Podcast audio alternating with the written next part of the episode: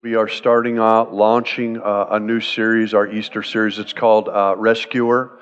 And by definition, uh, by the Dictionary of Bible Themes, here's their definition. I thought it fits so well. Um, deliverance, rescue, definition deliverance from people or forces that are overwhelming. It implies a liberator with strength and wisdom to ensure true freedom. God's physical rescue of the Israelites points out to a spiritual deliverance obtained by Jesus Christ. So that we know that when sin entered the earth through the fall of man, that there was a need for a rescue. And God is a rescuer. God's always had rescue in his heart. In Psalm 91:15, it says, "When he calls to me, I will answer him, and I will be with him in trouble, and I will rescue him and honor him." And God would historically uh, would send rescuers on behalf of his people. We're familiar, for example, with Moses uh, being used to rescue God's people from Egypt. And also, if you look in the, in the book of Judges, that God's people would cry out, and then there would be a response from God, and he would actually use people. He would call people to be a rescuer, to be a deliverer. In Judges 3 9, it says, When the children of Israel cried, out to the Lord, the Lord raised up a deliverer for the children of Israel who delivered them, Othniel, the son of Kenaz, Caleb's younger brother. Listen, there is a heart of rescue uh, in, in, in God. In Galatians 1 3 through 4 says, May God the Father and Lord Jesus Christ give you grace and peace. Jesus gave his life for our sins just as God our Father planned in order to rescue us. Somebody say rescue rescue us from this evil world in which we live. So, the series is going to be a handful of messages based on people surrounding Jesus where he was operating in that heart of rescuing and Jesus the rescuer on our behalf. So, I'm going to focus this morning on the story of Mark uh, chapter 5 this morning, uh, but we want to share a testimony video first to just open this up.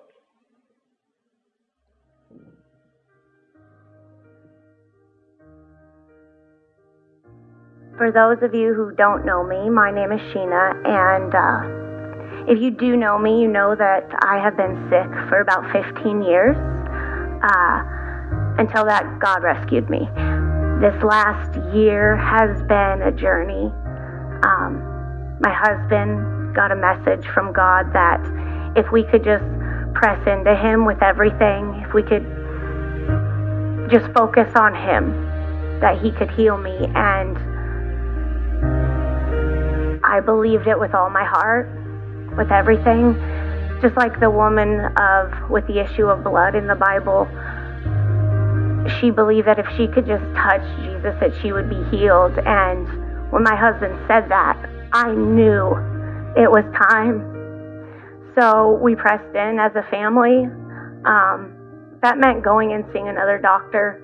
I had seen countless doctors over the years and just coming up empty every single time. They would tell me sometimes that they thought it was something in my head or in my mind that um, that maybe I had a mental illness even that but n- nobody could tell me what was wrong with me. So when my husband said this, I knew it was time to find a new doctor and we were very blessed in our house this last few years. We received a a doctor, an anointed healer of God, and I knew I had to get in and see her, and I did.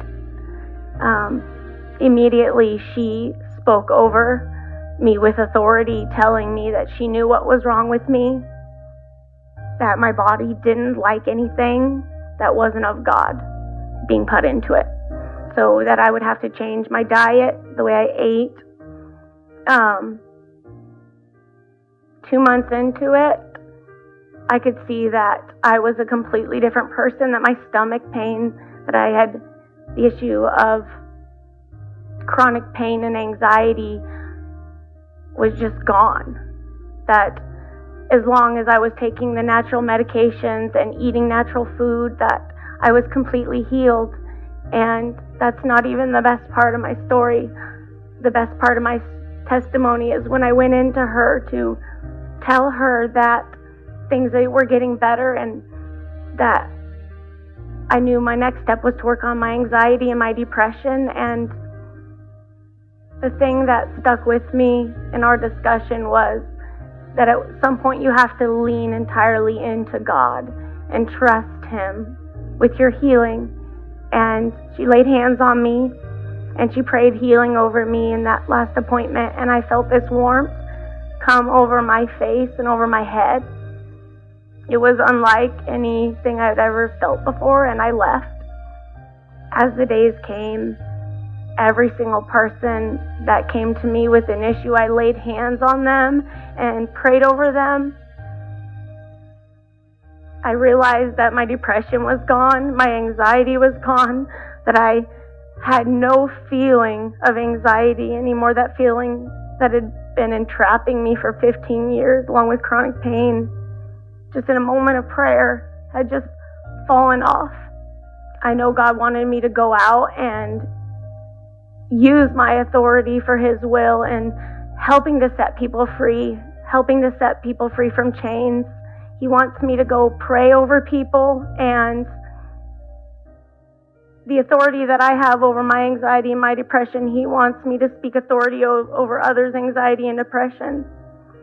Scary, but he heals me completely my mind, my body, my soul, all three parts. And I'm just so excited to get out and to show people and tell people my story. Come on, isn't that powerful? Wow. Jesus is a rescuer. Amen. Come on, let's let's put our hands together again. What an amazing, amazing story. I'm going to pray real quick because I need it. You might need it too. Amen. Jesus, I just thank you right now. I pray you help me to teach, to preach, to connect. Father, I help you. I pray that you help us to receive. And that God, there might be genuine transformation. That God, you would wash us with the water of your word today. In the name of Jesus, we pray. Amen. Just want to give a shout out to those online with us too. Uh, we're so glad to be able to share what's in this house with what's in your house. And uh, we feel connected. Uh, we're, we're, we're grateful. So I want to talk about Mark chapter 5. And it's an incredible series of events. It's just like power packed. If you look at Mark chapter 5 and 4, 5, and 6, just power packed. Just so many things that happen. And what we find is that, you know, Jesus has actually you know, been in the boat, been in the storm, commanded the wind and the waves to basically cease.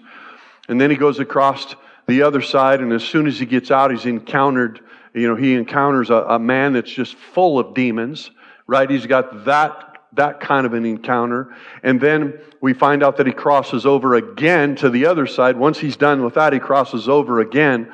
And we pick it up in Mark chapter 5, verse 21. It says, Jesus got into the boat again and went out the back to the other side of the lake where a large crowd, somebody say large crowd. That's going to be that's going to be really important. You grab this this morning. That crowd, where a large crowd gathered around him on the shore. And then a leader of the local synagogue, whose name was Jairus, arrived. And when he saw Jesus, he fell at his feet, pleading fervently with him, My little daughter is dying, he said. Please come and lay your hands on her and heal her so she can live. And Jesus went with him, and all the people followed, crowding around him. And a woman in the crowd had suffered for 12 years with constant bleeding. She'd suffered a great deal from many doctors and over the years had spent everything she had to pay them. But she had gotten no better. In fact, she'd gotten worse, and she'd heard about Jesus. So she came up behind through the crowd and touched his robe, for she thought to herself, if I can just touch his robe, I will be healed. Immediately, the bleeding stopped, and she could feel in her body she'd been healed of her terrible condition. And Jesus realized at once that healing power had gone out from him, so he turned around in the crowd and asked, Who touched my robe? And his disciples said to him, Look at this crowd pressing around. How can you ask who touched me? But he kept looking around to see who had done it. And then the frightened woman, trembling at the realization of what happened to her, came and fell to her knees in front of him and told him what she had done. And he said to her, Daughter, your faith has made you well. Go in peace, your suffering is over. Now, many of us have been to church. If you've been in church, we have a tendency to read stories like this and kind of gloss over them. Oh, yeah, that's the woman with the issue of blood. And I want to unpack this a little bit because I think it's got some profound implications that, that maybe will help us to look at it at things with a different filter. So I want to talk about three principles this morning. I want to talk about the woman. I want to talk about the rescuer, who's Jesus, and I want to talk about the crowd. So let's unpack the life of this woman for just a few, few minutes. For, for one, it's interesting that in all three accounts of the gospel, she's identified as the woman with the issue of blood. We, we, we don't know her first name. Her identity is in her illness. It, it's kind of crazy because sometimes that happens when we walk through stuff. Our identity can be what we're walking through. You know, and so when people would see her, oh yeah, that's the woman with the yeah, she's bleeding all the time. That that that's her. Do you know her name? I don't know her name. But this is how she was identified. And it speaks to that identity. What happens is this condition made her ceremonial in the culture unclean. And when you, when you look at the culture of this, uh, she was marginalized by everyone around her. Uh, most scholars believe that this issue of blood was a, a constant menstrual cycle. And, and the condition made her ceremonial unclean, unable to have a physical relationship with a husband as well as other children. I mean, what you find was if she had a husband, and it was never referred to, so we're kind of filling in the gaps, uh, it, would have been, it would have been impossible actually for her to have physical contact with her husband. And back in the day, divorce was actually pretty common. I mean, you could you could, uh, a, guy could divorce his wife because she kept burning dinner.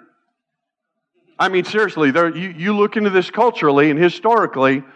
And so when you look at her situation, she was ostracized. She was not able to worship because she couldn't go. Man, I'm really glad because when I married my wife, she could not boil water. I'd been, I'd been out batching it for like a year, and I mean, I was the cook, and she was like, I mean, her motto, her family motto, when it's smoking, it's cooking. When it's burnt, it's done, right? Praise God. We've been married for 42 years. She has become an amazing cook. So, if you, if you look at this, for 12 years, she'd not been able to enter into the temple, to clean, even to clean her house, to approach anyone, to touch her husband or children, if she even had them by this time. And in the culture, she would have been viewed as good as dead. That mar- marginalized. That's how impactful it was to her. And in the account, Mark said she suffered at the hands of physicians. Now, we, have got a couple of great doctors in our congregation, so I want to tread lightly. But how many of you have ever suffered at the hands of a physician? I have. There's a point in time where it's like, man, they'll do stuff to you that you think nobody should ever do to your body. Or how about a hospital gown? Seriously, I, I, I grew up, I never had a stitch, I never had a broken bone. And then I blew my knee out playing basketball, and I had to have ACL. And it's the first time I ever went to a hospital, and they had a hospital gown laying there on the bed. I didn't even know how to put it on. I put it on backwards. Praise God, my wife was there. And she said, No, it goes on the other way. And I'm like, You have got to be kidding me. And then you got to walk from this room to that room. It's like the walk of shame. You know what I'm saying? There's nothing more humbling ah, to a guy than it's like, and they don't make them for guys that are six foot five. They make them for guys that are like five foot eight, right? And so, like, you, honey, you are walking behind me because I don't want anybody to see what might be hanging out behind me. You know what I'm saying?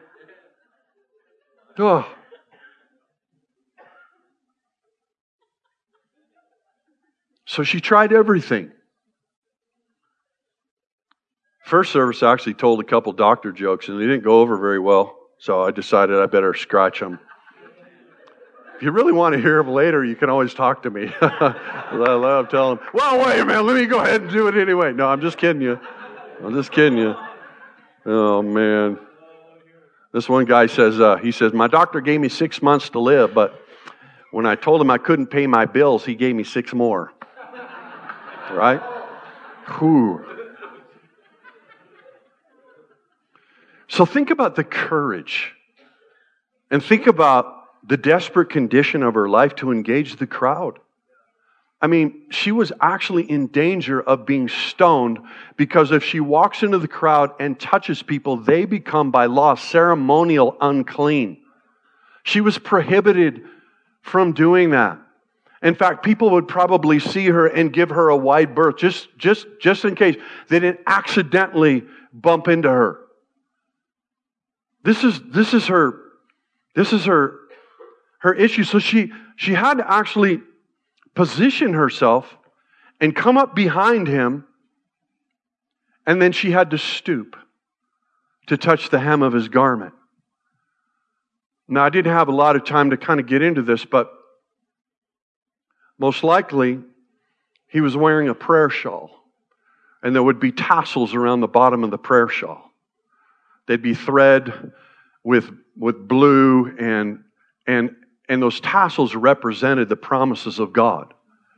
And she was going, I'm, I'm going to get in here because I got nothing to lose and I'm going to grab hold of the promises of God. There's something here that we, we have to not only understand historically, but actually apply it to ourselves. Because I, I'm telling you what, a lot of times we don't really want to stoop to reach what we need. So let's talk about the crowd for a few minutes. It's interesting that in the earlier chapter that Jesus delivered the man from demons and set him in his right mind. Now what's what's interesting about this is a lot of times like Keanu mentioned this uh, you know deliverance from demons if you were to take the miracles of the New Testament and take anything that had to do with delivering from the demonic out, you'd lose about 25% or 30% of the miracles. So it's something that's like super not really comfortable for us, but yet we see in the Bible that this is the kind of stuff that followed that, that Jesus did. So he's actually delivered this man from from demons and he's actually cast them, you know, into a you know, a herd of pigs and set him in his right mind. So you would think this would be a win for people, right? But it wasn't. Let me, let me read this to you. Luke 8 34. And when those who had fed them, talking about the pigs, saw what happened, they fled and told it in the city and in the country. And then they went out to see what had happened and came to Jesus and found the man from whom the demons had departed sitting at the feet of Jesus, clothed and in his right mind and they were afraid. I've never seen anything like this. I know this guy. I've heard him wailing up on the mountain, up on the hill, walking through the catacombs and the graveyards for years. And now he's in his right mind. Why would that be scary to you? Why should that be scary to you? I'd be thank, thank God I'm free at last, free at last. Right? But it says this, and they were afraid. They also, who had seen it, told to them by means which he who had been demon possessed was healed. And then the whole multitude, here's the crowd, surrounding from the surrounding region of the Gadarenes asked him to depart from them, for they were seized with great fear, and he got into the boat and returned. Now, when I think about this, I ponder on this, I find that on one side, the crowd wanted him to leave. On the other side, the crowd welcomed him, right? I'm like, man, crowds are fickle. Crowds can turn on you. Crowds can change. Crowds can be scary. My wife really doesn't like crowds. If she's going into a place that she's really familiar with, really comfortable with, I can be a gentleman and open the door. But if it's a new place and it looks crowded, she is right behind me. She is. That's where she learned that to help me in that walk of shame with the hospital gown right behind me. Covering my you know what. But think about this the crowd was unwilling to believe that Jesus would deliver some, someone from demons and heal someone's mind. And I also believe that it messed with their finances. Hey, no bacon, no bacon, right? Because these pigs basically ran off a cliff and died. And maybe they had even set up where this guy that was living in the catacombs, running around naked and broken chains like a circus event, charging admission. I mean, I know I'm gone. But I'm thinking, man, there was something that actually made them afraid. There's something that made them go, You've shifted our situation. You've changed the narrative. And now we don't want you to be around anymore because we're comfortable with our captivity. We're comfortable with our pain. We're comfortable with our identity because it's basically been comfortable to us. We can't be like that. Let's go to the haunted house that's really haunted. And then Jesus heals the guy, and suddenly it's normal. In fact, it's not only normal, he's actually preaching the gospel. Can you imagine what that would look like? I have seen, I have seen people that when you first look at them, they are so bound up, jacked up, backed up, cracked up. I've seen them all. And then you see an encounter with Jesus, and then you see him later go, I don't even recognize you. Because that is the profound difference that Christ can make in our lives. Amen? But crowds are fickle. So this woman had to fight her way through the crowd to get to the rescuer because that's the only answer to her plight. So the crowd represents some things to me. First of all, the crowd represents the crowd of distraction. The crowd of distraction. Man, I'm telling you what, something in us knows that we need to be in a position to touch Jesus, and yet our calendar, our hobbies, our self interest, the stuff that we're building can take priority. And I'm like, man, this is, this, this is not a good crowd because it crowds out the intimacy that we need and that God wants from us.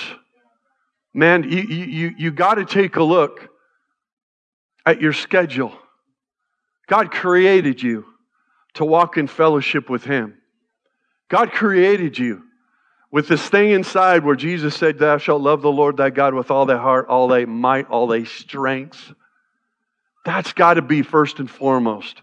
Everything else is added unto you. Seek first the kingdom of God. How about the crowd of pride? Man, pride is one of the seven deadly sins, and it seems like it has nine lives.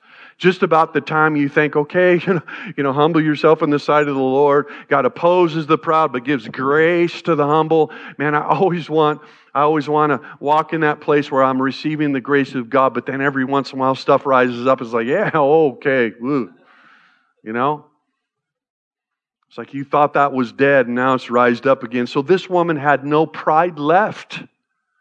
I mean, she was going to press, elbow, belly crawl, hallelujah kick, whatever she needed to do to get through the crowd to touch Jesus, right? She, she, she was not going to be ashamed if somebody saw her worshiping in a crowd and raising her hands, or if she had a need coming up to the front and letting people pray for her. Pride keeps us from touching God so many times. She was committed, man.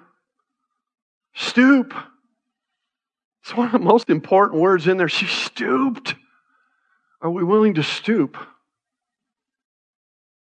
remember the first time I was in a church like this, and I'd come out of a real conservative church, and I saw I saw a couple people raise their hands in worship, and I'm like, get a hold of yourself, man. You're being too emotional. And I realized later that was my pride. That was my pride. See, we kind of want to look religious. God doesn't want you to look religious. He wants you to walk in a relationship with Him. You know, it just, just touches you, changes you. I remember the first time the, the Lord hit me with just emotions. And I, I realized I was, I was hard. I was, I was hard hearted like, God, please touch me, God. You know, that old Keith Green song. Take this heart. My, my, my heart, you know, is hard, you know. Soften my heart, Lord. And then, like the next Time I was in church, I'm like, oh my gosh, I'm crying. Looked like a looked like a water faucet going off. I'm like, oh man, I got to knock that off because that's not what a man does. The Bible says Jesus wept. Pride will keep you from touching God. I got this, Lord. I got it. I do everything in my own strength, and then if I really, really need you, then I'll ask, then I'll pray. Uh uh-uh. uh Pride will keep you from touching God. Or how about the crowd of unbelief? Her healing was faith and action illustrated. There's a partnership. There's two things that happened. It really wasn't in line theologically what happened to her. The usual Jewish notion is that the impure will defile the pure. That's why the unclean person couldn't touch somebody that was deemed ceremonial, ceremonial clean. This is the first time also that illustrates that the pure cleanses the impure. That's what Jesus does for us. He became our righteousness. You know, if you're here this morning and you're like, man, I just am not good enough for God, you know what? You're not. Never will be. That's why Jesus became the righteousness. So, this was also the first time that Jesus was touched and someone was healed. Before, it always been somebody reaching out. This is the first time that somebody just kind of ninja'd up to him, you know, and then bam, oh, I got it. Seriously, first time you see in Scripture. What's interesting, it, it's called almost the accidental healing account. Interestingly, afterwards, the scripture records it became commonplace. In Mark 6 56, it says, whenever, so afterwards, whenever he entered into the villages, cities, or the country, they laid the sick in marketplaces and begged him that they might just touch the hem of his garment. There it is. And as many as touched him were made well. Never happened like that before. See, when she touched Jesus, she paved the way for others. When you reach out in faith, it activates something for others, it encourages others. Testimony will encourage others. Can I have that? Can I have that? Um, this is what happened this morning in the first service. I'm sorry you guys all missed it. But we're praying, and people were coming up to the altar for prayer. And there was a there was a young woman that was here. I've never seen her before, and she came up with her arm in a sling. And later, I didn't know what happened, but somebody handed me this and said, "Hey, that," or basically they said, "Hey, that sling's laying up on the on the platform." I'm like, what happened? Torn rotator cuff. Couldn't lift her hand up. By the time she was done praying, she had full range of motion and no pain. That should encourage you.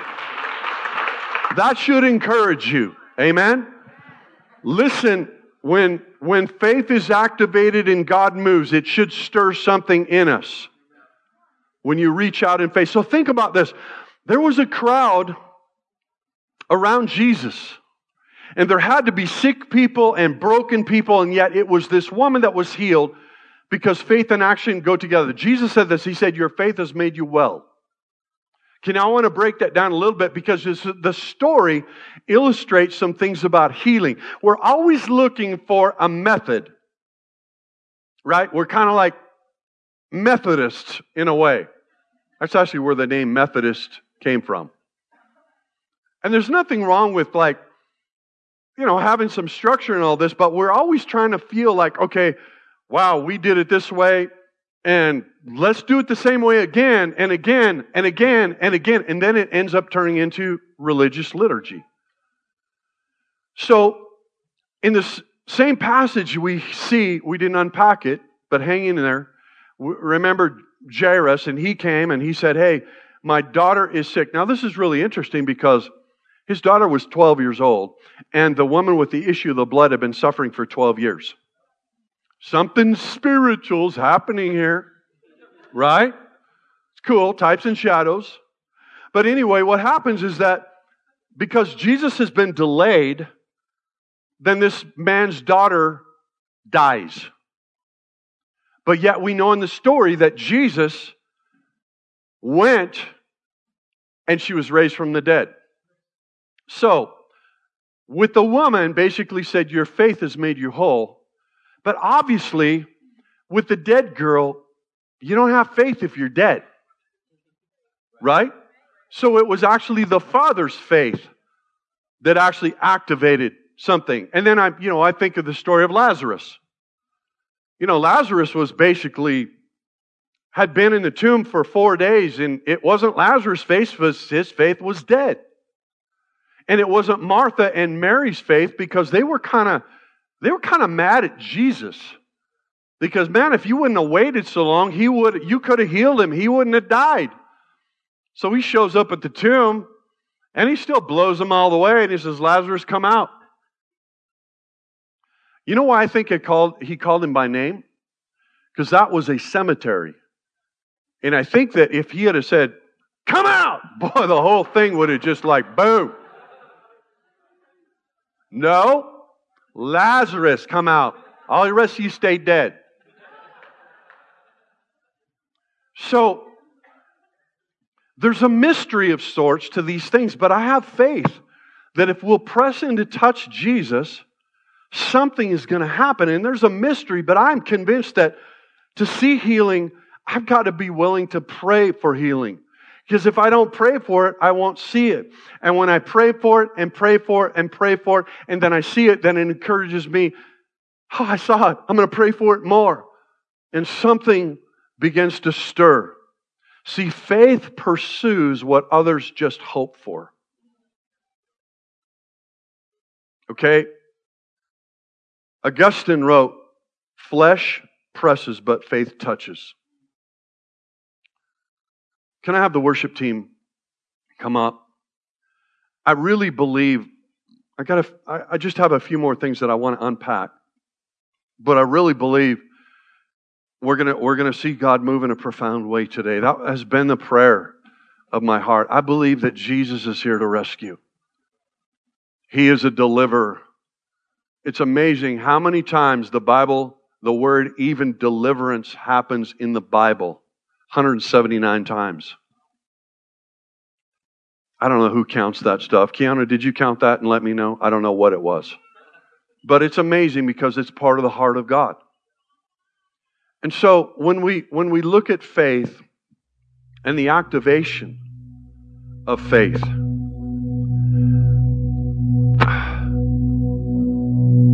the Bible says that Abraham believed God. That's faith and it was counted as faith. Faith caused Abraham to leave his country when he didn't see what was ahead. Faith caused all the nations of the earth to be blessed, even though Sarah was way beyond the childbearing age.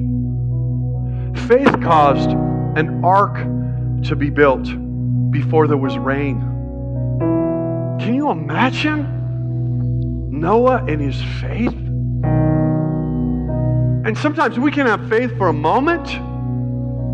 Sometimes we can kind of get stirred for a moment. The Bible speaks of Noah building this ark before there was rain, and it took him 120 years. I don't know about you, but I'd been in like year one and go, okay, Lord, I don't know, this is a monumental task. But he just said, No, but I have faith. And without faith, it's impossible to please God. So I'm going to. Sometimes, sometimes faith is this word that seems so supernatural. Think about this trust. Faith. Trust. I'm going to trust you, God. Even though I don't see the rain, I'm going to build this thing. Even when my neighbors are ridiculing me because it's plugging up the driveway. Faith trust God despite the pain. Faith commanded the sun to still, to be still. Faith commands the mountains to move. You can be in the crowd and not have faith.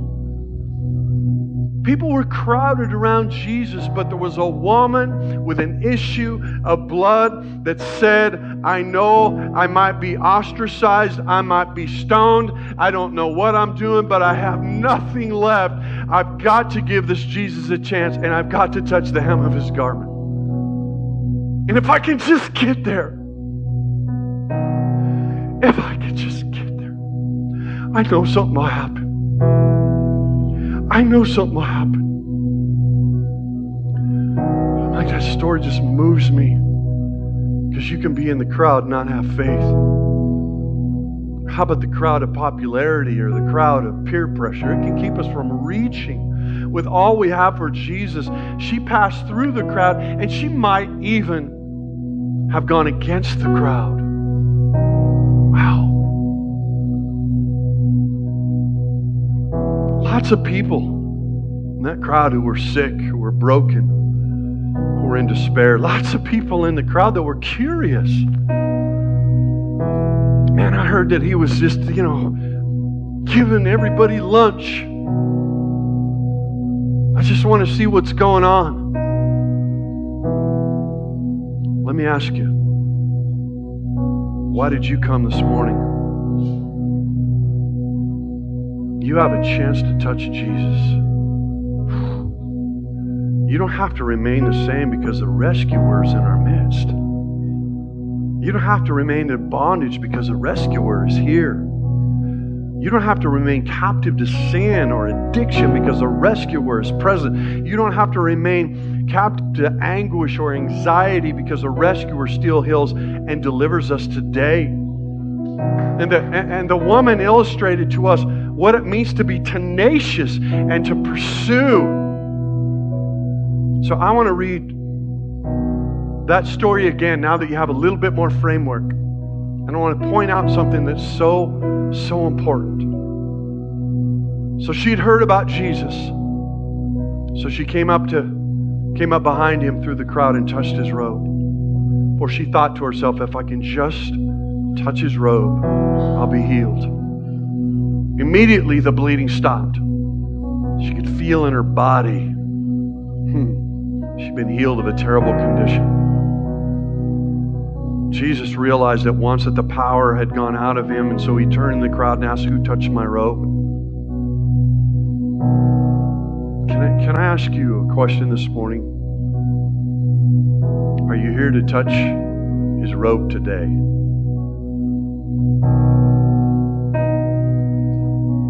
His disciples asked him, Look at this crowd pressing around. How can you ask who touched me? But he kept on looking around to see who had done it.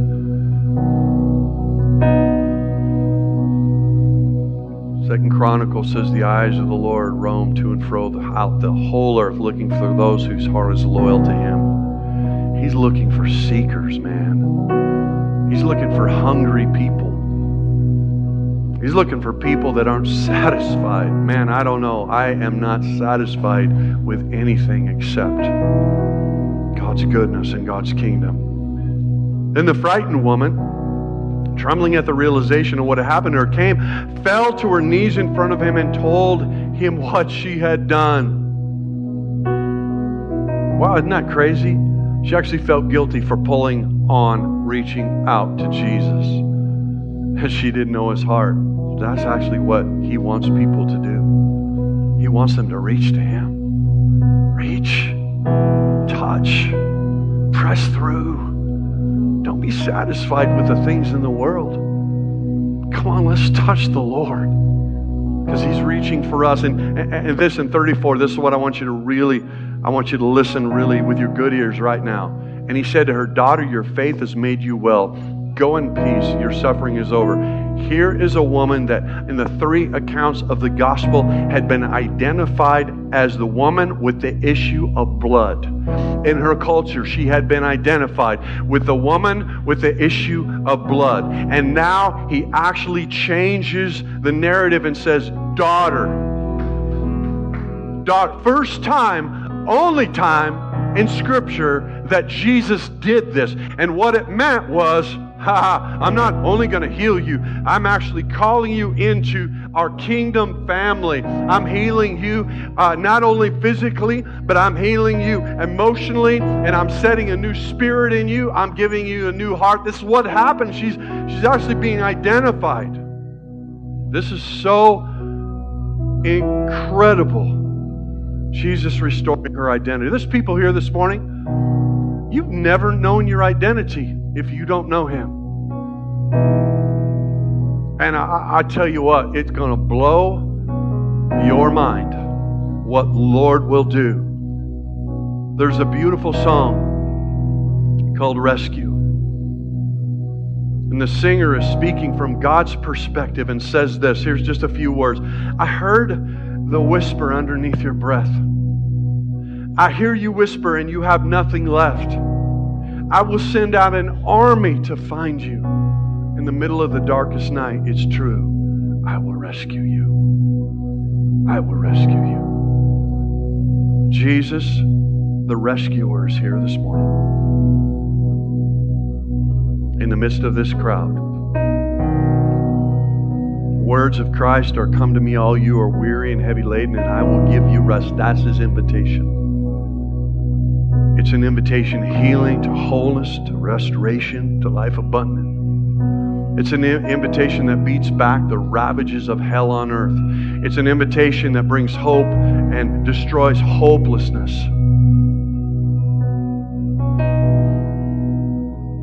Can, can I just ask you to press through the crowd of unbelief right now and open the door of your heart?